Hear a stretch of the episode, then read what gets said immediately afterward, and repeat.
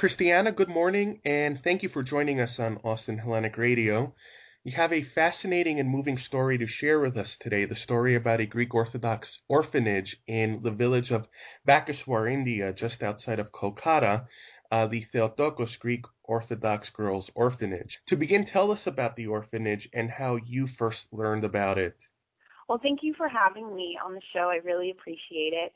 Um, I first heard about the orphanage actually when I graduated from undergrad in two thousand four, and Metropolitan Nikitas, who was first a priest in Chicago, um, went over to Hong Kong and Southeast Asia, and he was the metropolitan there for many years.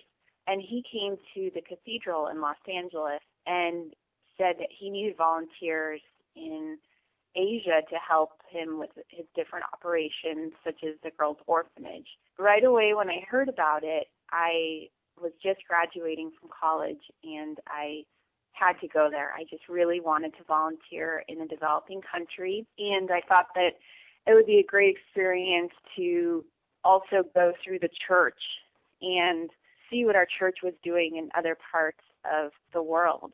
So that's how I originally heard of it. And during my first trip there, I was really prepared to be sad and see a lot of poverty and also be really devastated at the orphanage. I didn't know what to expect. I had never been to a developing country before. And, you know, when I first got there, of course, the, the poverty was very saddening and disheartening. Um, but, you know, going to the orphanage was a completely different thing. It's like this safe haven in the middle of Calcutta, which can be a very rough city. It's very populated. It's also very dirty. There's a lot of people living on the streets, and a very clear definition and a clear divide of the rich and the poor. But going to the orphanage, it's in a village. It's about forty minutes outside of Calcutta. And the orphanage is put on, it, it's started by the Greek Orthodox Church, a nun named Sister Nectaria from Corinthos, and a monk had originally started it. And the monk is now the Bishop of Madagascar, and his name is Bishop Ignatius. And they had started it in nineteen ninety-nine, and There was a there was a building there because there had been Greeks there for generations, and there's even a Greek cemetery in Calcutta, which many people don't know. And they had gone and found this building, which was in the center of Calcutta, that was desolate. There was nobody living in the building, and they saw all the poverty around them, and they thought, you know, let's let's help, let's start helping these people. These Sister Nectaria and Bishop Ignatius were missionaries, and they had been on previous missions in other developing countries before. So they decided to build an orphanage, and they first thought, well, let's build a boys' orphanage. And then they saw the social problem of the girl, and that girls were generally more unwanted. It's not very calm. It's not as if every person in India doesn't want their girls, because that's not the case. But typically, the girls have a dowry, and this is also covered in the movie, that the girls have a dowry, and so sometimes they're viewed as a liability, where it's expensive and they have to pay to provide for their daughters. So a lot of times you'll see all over India that there are a lot more orphanages and services that are geared towards girls, and there is the problem of girls being, mothers having girls as they're pregnant and aborting them, and they're there are a lot of sex determination tests in India. So they decided to open this orphanage for girls. And the orphanage is just this beautiful place to be. And the girls are really focused on their education. And Sister Nectaria really has a plan for all of these girls to really succeed and have their own goals and their own opportunities, so that they don't have to be, if they find themselves in a situation where they maybe might be abused, or they might be married and, and their husband passes away, that they can really stand on their own two feet and live a life, a family life as well. And when you did decide to make the trip out to India to go to this orphanage, you ended up staying for six months, I believe. What was the experience like for you to volunteer for six months at the orphanage?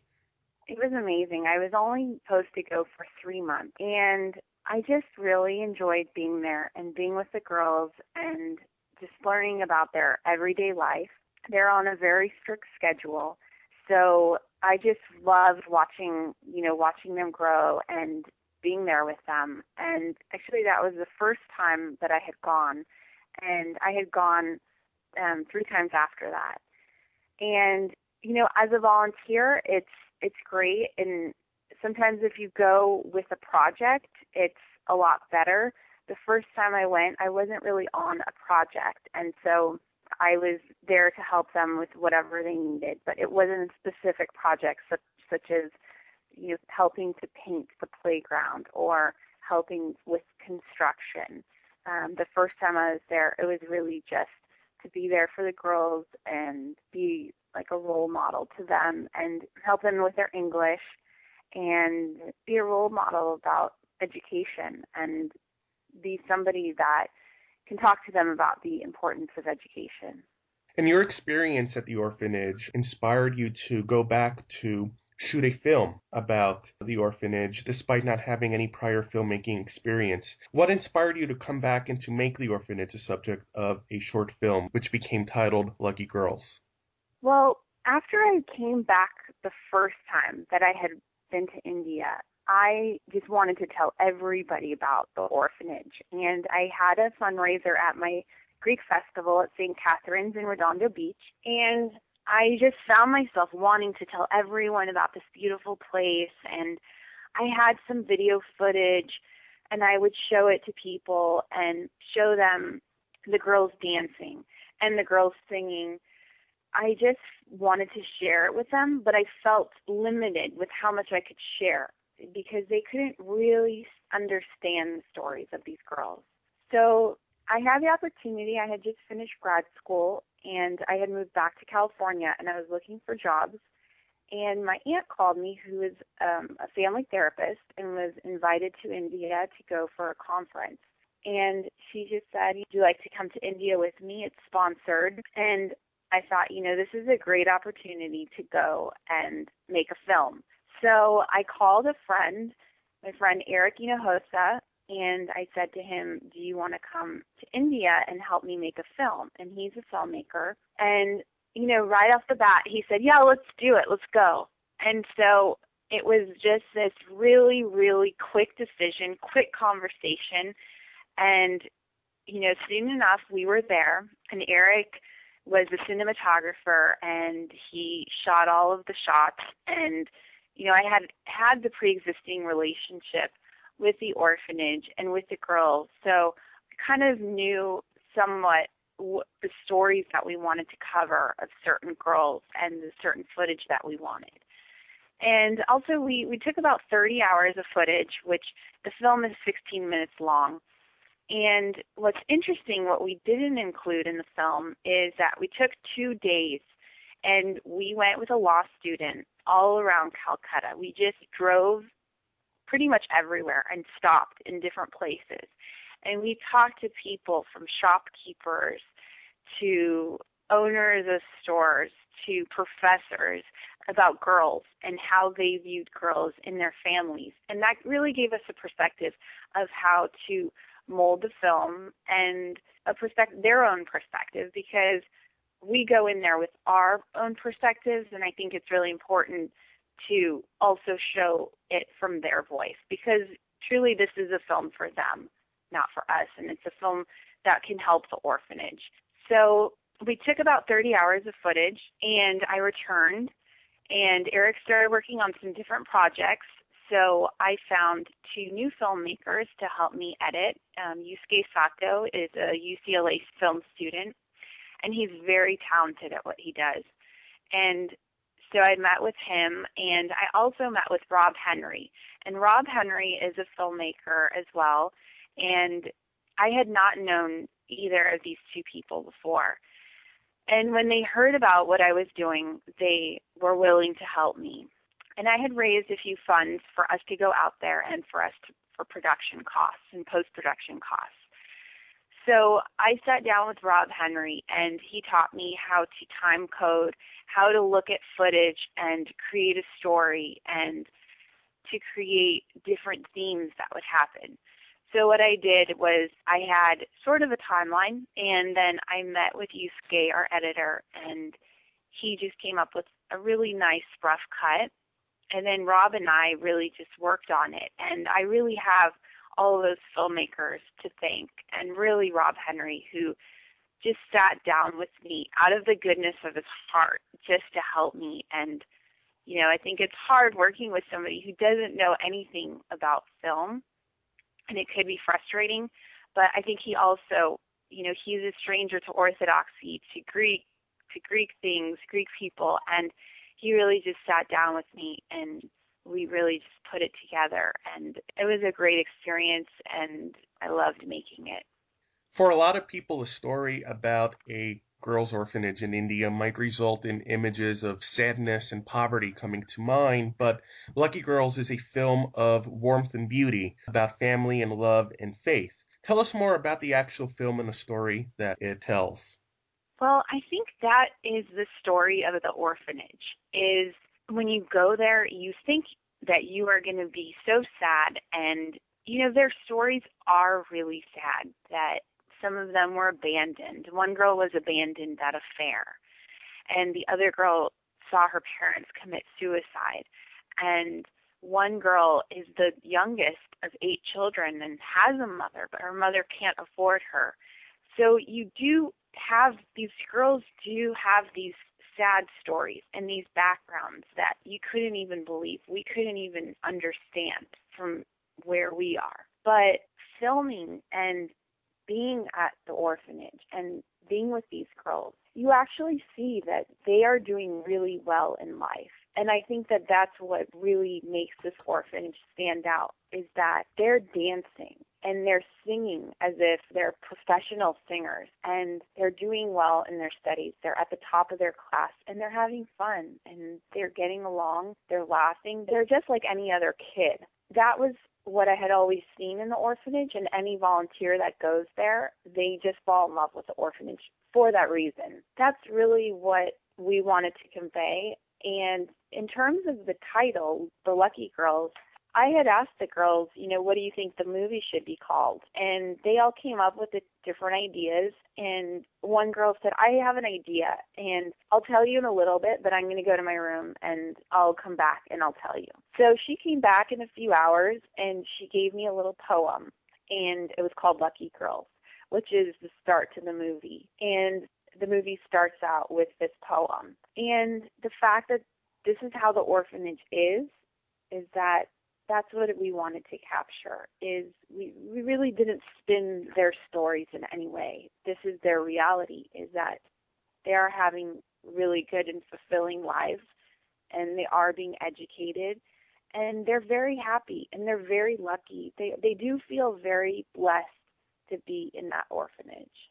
Having seen the film, a lot of the girls even seem to end up in college. A lot of the girls seem to have aspirations to go on and begin careers of their own. I believe uh, toward the end of the film, there were some shots of girls talking about how they would like to become a doctor or a lawyer. So it seems that the orphanage really does provide a lot of opportunities to the girls to build a better life and future for themselves. Yes. Actually, we were there during a very exciting time, because the girls were just applying for college, and we really didn't know if they were going to get into college, but they were just studying and trying so hard, and it was their dream. It was what they believed in. And so when we filmed it, we were so excited. We even went to some of the colleges that they wanted to go to, and we spoke to the professors there and the students there, and just really wanted to understand where they would be if they got into college. And so after we came home and we started working on the film, we heard news that they did get into college, and we were very excited. And that really is, you know, the dream of many of the girls. Now, there are some girls that might not go to college and that might not have it in them to have that kind of life. But that's not the only opportunity, although it is probably one of the best opportunities for them if they don't have a track where they are going to go to college. Sister Nectaria makes sure that they have skills and that they have certifications of other things that they can do that will provide them financial security. And so even the girls that are educated, they are getting trained. There's some girls that have a dance certification so that they can become dance teachers. And really the dream of Sister is that these girls have a path that they can all take and these own plans that they can progress in their future. And I think a lot of the girls want to come back to the orphanage and really help it become a self-sustaining orphanage where the girls will eventually run the orphanage and become teachers and doctors within the orphanage. And I think it's a really beautiful model. You just recently embarked on a new and a very timely campaign to help this orphanage as well, the four thousand Raindrops campaign. Tell us a little bit about this new initiative and the symbolism of naming the, the campaign four thousand Raindrops. Well, I'm really, really excited about this campaign. I had been asking Sister Nectaria for a few months. I have been saying, asking her, you know, can you provide me with a sheet, just a, a list of needs and financial needs, because I think that people like to give where they know their money is going to go. And she's just so busy. And, you know, she had, she's been working with volunteers and with the girls. And, you know, the list wasn't really coming to me, but she kept on saying, we need a water well. We really, really need a water well. I'll get you the list, but right now we need a water well. And it costs four thousand dollars. And parts of the funds had already been, a group in, the, in America had actually donated about one thousand seven hundred dollars. So they needed an additional four thousand dollars to build the well. And Lent was coming up, and I just thought, okay, how can we put Lent and this four thousand dollars need and this well together? And I thought, four thousand raindrops. It just kind of came to me. And so then I thought, you know, Lent is about, when I think about Lent, I remember going to church a lot with my family to different services. I remember being around kids, and, and I know that the church really tries to involve kids during this time, this holy time. So I thought, let's do something that's really family-oriented for children, for adults. And so we came up with all these activities, and I really just started putting the word out there that we're going to get into a campaign. And I started hearing back from people that I had never known. There's a lady that has a website, an Orthodox website called Illumination Learning, and her name is Jennifer Hawk. And she created all these lesson plans. And another lady at my church, Shauna Chakari, who created a lesson plan for me. And there were just so many people that created these Sunday school lesson plans and family lesson plans that people can use to take this time to teach their children and their families about situations in developing countries and how we can really respond to these situations.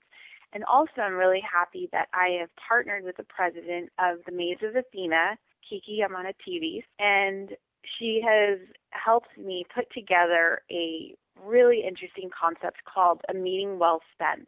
And it's a competition between all the maids of America. And the idea is that at your next maids meeting, you bring a bucket and you fill the bucket with any change or any donations. And the maids chapter that raises the most money gets to be featured in our blog. So people are just really thinking outside the box and thinking of how they can involve their own businesses. I have one restaurant, um, Burger City Grill, and the Tsubukas family that wants to host a restaurant, Lucky Girls restaurant night, where they give a percentage of their proceeds to the Lucky Girls, and where we can tell all of our friends, you know, come to this restaurant on this night. And I think that that'll really work, especially with the Greek community, because there's so many Greek people we know that own restaurants and that might want to get more of their friends involved in coming to the restaurant and working for a good cause. So it's really, you know, it's really open to a lot of ideas, and we really just, we launched the campaign, and I've been getting lots of emails from different people who want to throw Lucky Girls screenings in their homes or in their universities. U S C is going to, with the Catholic Center, they're going to host a screening, and the Greek Hellenic Association at U S C is going to do a screening as well. So I'm just really happy that people have been responding, and the amount, four thousand dollars, is it's not that much to launch such a big campaign. But what I want to track is how many people are involved. And so what we've done with that is we have created this graphic that is going to be created this weekend, and each person that is involved and that has donated is going to represent one brick. So brick by brick, we're going to be building this well, and I really just hope that, you know, more, more and more people who hear about this will want to get involved. And even if they can give really small amounts, you know, I know that it's such a tough economy, but in a campaign that is four thousand dollars, even students can participate, and even children can participate in something like that. And I wanted it to be something really inclusive rather than a huge fundraiser where people have to pay several hundred dollars. You know, let's save that for another time. Let's do this. Let's involve the kids and the youth and young adults. So that was really the idea, and I'm really excited, and I really hope more people will hear about it and email me and get involved.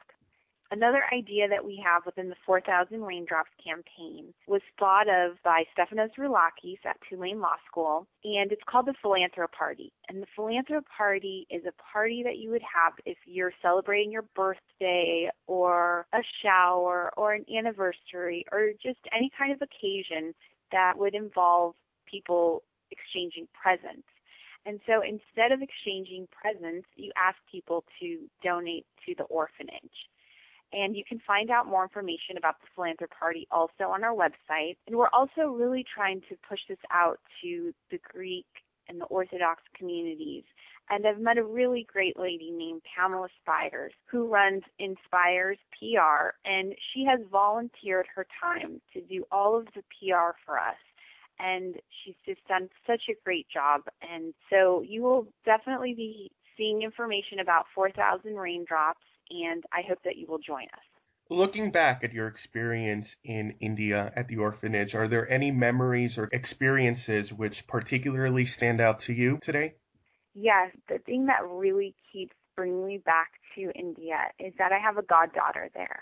And when I was there the first time, there was a girl there. Well, let me actually rewind a little bit and say that most of the girls that go to the orphanage are Hindu. And there is a percentage of them that are Catholic because it is a Catholic area in that village. But the girls come from very diverse backgrounds, and baptism, being baptized is never forced upon them. Sister Nectaria really just wants them to be ready. If they decide that they want to be baptized into the Greek Orthodox Church, she really tells them, you know, just you, you need to do this when we're ready. You need to just pray about it. We need to think about it. We need to talk about it. It's really not forced upon anyone. So girl, there was one girl named Sablanti, and at the time she was fourteen years old, and she was one of the people in the church because the girls go to church every day, and they go to Greek Orthodox Church, and that's part of the mission and part of the orphanage being run by the Orthodox Church is that they go to church every day, and they sing the songs, and there was one girl that sang so beautifully, and I thought, oh, she must be baptized. She just must be, because you just can't sing and not feel it if you sing like that. So I, I had asked her, I said, oh, are you, you know, are you baptized? And she said, no, and but, you know, I really love singing the song. So then about two months later, she went up to the priest, and she said, you know, I've, I've been thinking about it, and I really want to be baptized. And she decided that she wanted to be baptized. And so I said to her, can I baptize you? And because I really wanted to have a connection and a relationship with one of the girls that would sort of last forever. And she said yes, and she was just so excited. And so I, deci- I, I decided to give her the name Cassiani because Cassiani was one of the first female vocalists in the church. And, you know, ever since I baptized her, we were really close, and I asked that she call me Nuna, and we established a really close relationship. And she and I have kept in touch since then. We write letters back and forth, and she's one of the girls that was featured in the film. And all of the songs that you hear that are church songs and that are Greek songs, most of them are sung by her. And it was just such a great opportunity to have that relationship. And she's one of the ones that's in college, and she's actually studying for her exams to finish her second year of college, and she's doing really, really well. And so that is what really comes to mind when I think of the orphanage, is I think of her because I know what she's been through, and I know that ever since she was fourteen years old, it was her dream to go to college. And now she's in college, and I just think it's a remarkable story, and she's somebody that I will always love, and I will always continue to stay in touch with and help as much as I can. Having seen the film, I would agree that her singing was very, very beautiful and very moving, and hopefully any of our listeners that watched the film as well would probably agree, which leads me to my final question. Where can our listeners find out more about the Lucky Girls movie and about the four thousand Raindrops campaign? Well, you can go directly to our website. I really made it easy for people to watch the film. I don't, you know, it's not for sale. It's all online. It's all for everyone to watch. It's, you just go on our website, the lucky girls movie dot com, and you can find everything about the campaign. It's actually our landing page right now, and we made a one-minute video just introducing the campaign. And then if you click on film, you can find the film in sixteen minutes long, and you can also find it in Greek subtitles, which is makes me very happy, is that some Greek people from Greece actually put subtitles on it and have shared it all around the world. And so you can go there, and if you feel so inclined to donate, you can also donate there. And the funds are being funneled through Saint Basil Church in San Jose, and all of the donations go directly to the orphanage. All of the people that process these donations are volunteers from the church, and it goes directly into Sister Nectaria's account for the orphanage.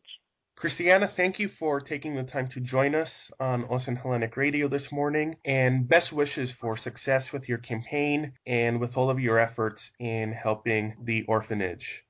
Well, thank you so much for this opportunity to share and to help me raise awareness for the orphanage. I really, really appreciate it. Thank you. It was our pleasure. Thank you for joining us.